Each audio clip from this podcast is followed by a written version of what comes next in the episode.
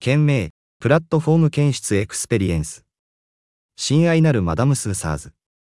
私は、認知機能低下とアルツハイマー型認知症に関している人々のためのアプリを開発するという次の考えを考えました。よく知られているように、認知機能低下が主な特徴である疾患、アルツハイマー病または認知症のあるその他の疾患の患者は、短期記憶や日常の機能などの多くの能力を徐々に失っています。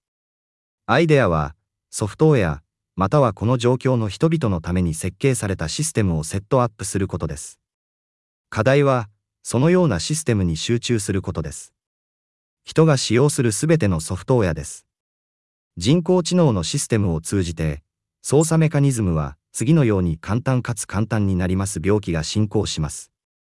もちろん、システムを使用する人の状態にできるだけ正確に適合する方法でシステムを構築するために、研究者、認知分野の研究者、神経科医との共同研究者を育成して相談する必要があります。もちろん、システムの目的は、様々な目的でコンピューターを使用することに慣れている人々や認知症が、長年にわたって使用されてきたシステムへのアクセスを完全に失わないようにすることでとにかく、彼らの生活の質は、病気自体の症状の結果として非常に重要です。これまでのところ、アイデア自体。これは自分の人生とは、の関係もないと思ったアイデアですが、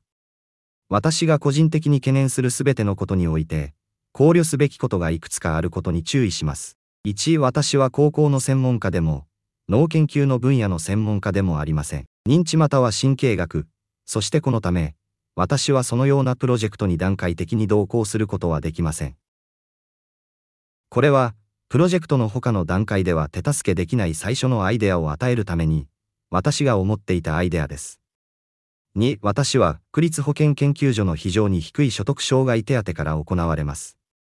したがって、私はアイデアを実現するために予算を投資する能力がありません。これ以上、私の状態の厳しさのため、非常に高い過程は単に役に立たないでしょう。3、私はエルサレムのキーツとメナチズム地区に住んでおり、車両や運転免許を持っていません。